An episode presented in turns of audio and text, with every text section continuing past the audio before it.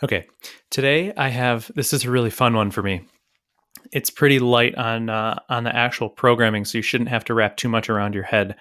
Um, but uh, yeah, so Artisan, it's all about Artisan Make Livewire.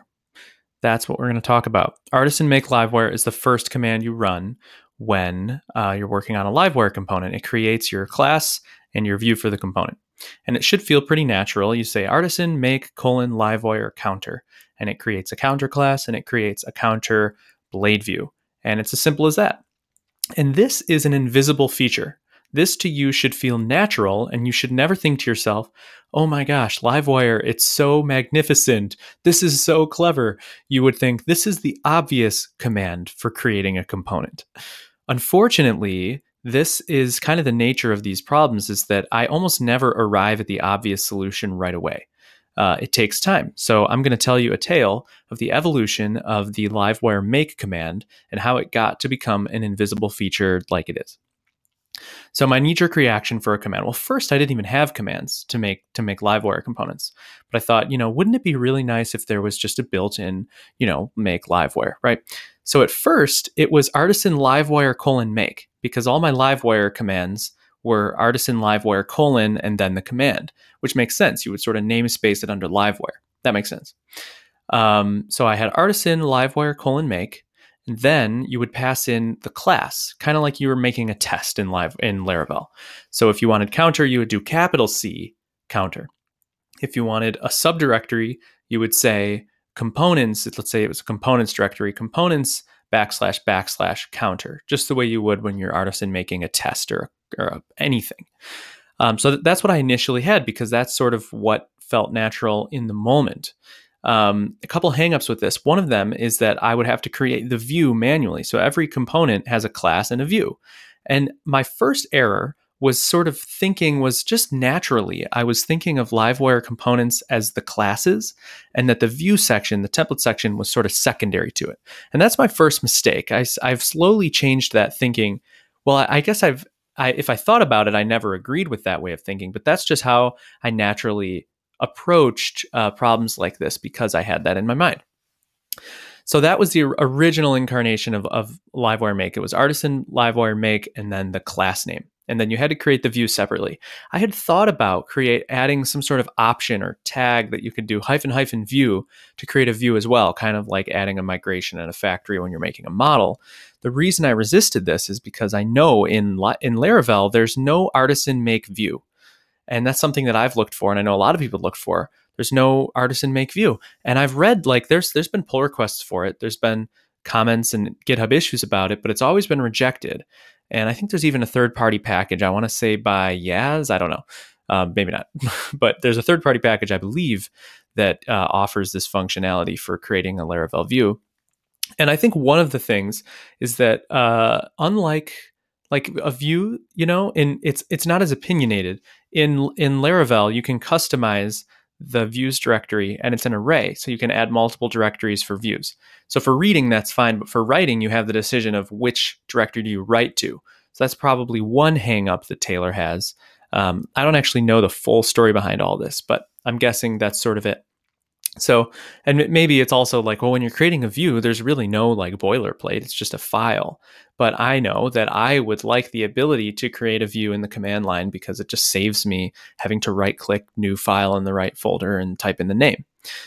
So, anyhow, um, with Livewire, I just immediately just thought that that was a bad idea because I guess Taylor thought it was a bad idea. So I just shouldn't do it.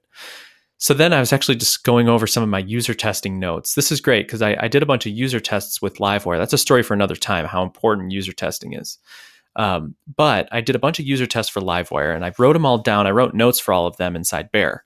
So I just kind of searched user test inside my Bear Notes app and found all my Livewire user tests. So I'm sort of flipping through and I find David Hemphills. He's one of the first user tests I did. And I'm reading through the notes, and one of the notes says, This is really funny because I totally forgot about this. It says, Create view by default, no need to add hyphen hyphen view. So maybe I had hyphen hyphen view available at this point in time, but he probably was like, Oh, like you should just create the the view by default. And I'm like, Really? You think that's okay? And he's like, Yeah, man, I would want it. and he gave me permission basically. I needed permission. And once he gave that permission to me, I was like, all right, let's do it. Never looked back. Never looked back. Completely forgot that it didn't create the view by by default automatically. Then there's no other way. It just creates the class and the view for you right now. So that was the first obvious improvement was like, well, yeah, create the view. And then that became invisible. Nobody cares. Nobody goes, oh, how cool it creates the view for you. They just go, that's that makes sense. Okay. So the second thing is artisan livewire make, uh, and then the class name. I would accidentally type artisan make livewire, and then I'd have to, you know, backspace, backspace, backspace, and then correct myself. And when I was doing these user tests, and I did it, but I never noticed it. It's just kind of my knee jerk reaction. I didn't really think much of it. So I'm doing these user tests, and I'm finding most people are doing the same thing most people forget if it's livewire make or make livewire and they default to make colon livewire because every other artisan make command is that way make colon test make colon model whatever so that that was one of those things that just came out of me really putting livewire through the fire uh, as far as user testing and seeing that that's the way people's brains worked so i thought well i should change it to artisan make livewire because that's the natural thing that's what people just reach for so i changed it and it became artisan make livewire Okay. So the next improvement is it was you still were specifying the class, and that felt weird because it somehow felt like the class was a priority. Also, when you're referencing a Livewire component, you would do at Livewire. Oh my gosh, I'm remembering things. At the time when you included a Livewire component. So right now with the counter component, you do at Livewire, and you pass in a string, lowercase counter.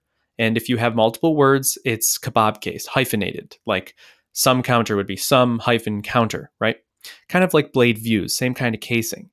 Um, so in the make command, uh, well, sorry, before in that in that blade directive, I didn't have that ability. Mostly it was I actually offered both out of the box. You could reference the class directly, the component class. You could say at livewire app backslash http backslash livewire backslash counter colon colon class, or you could register an alias like you would in a Laravel component. So you could say like Livewire component counter and then pass in the component class. So that's how it worked at the time.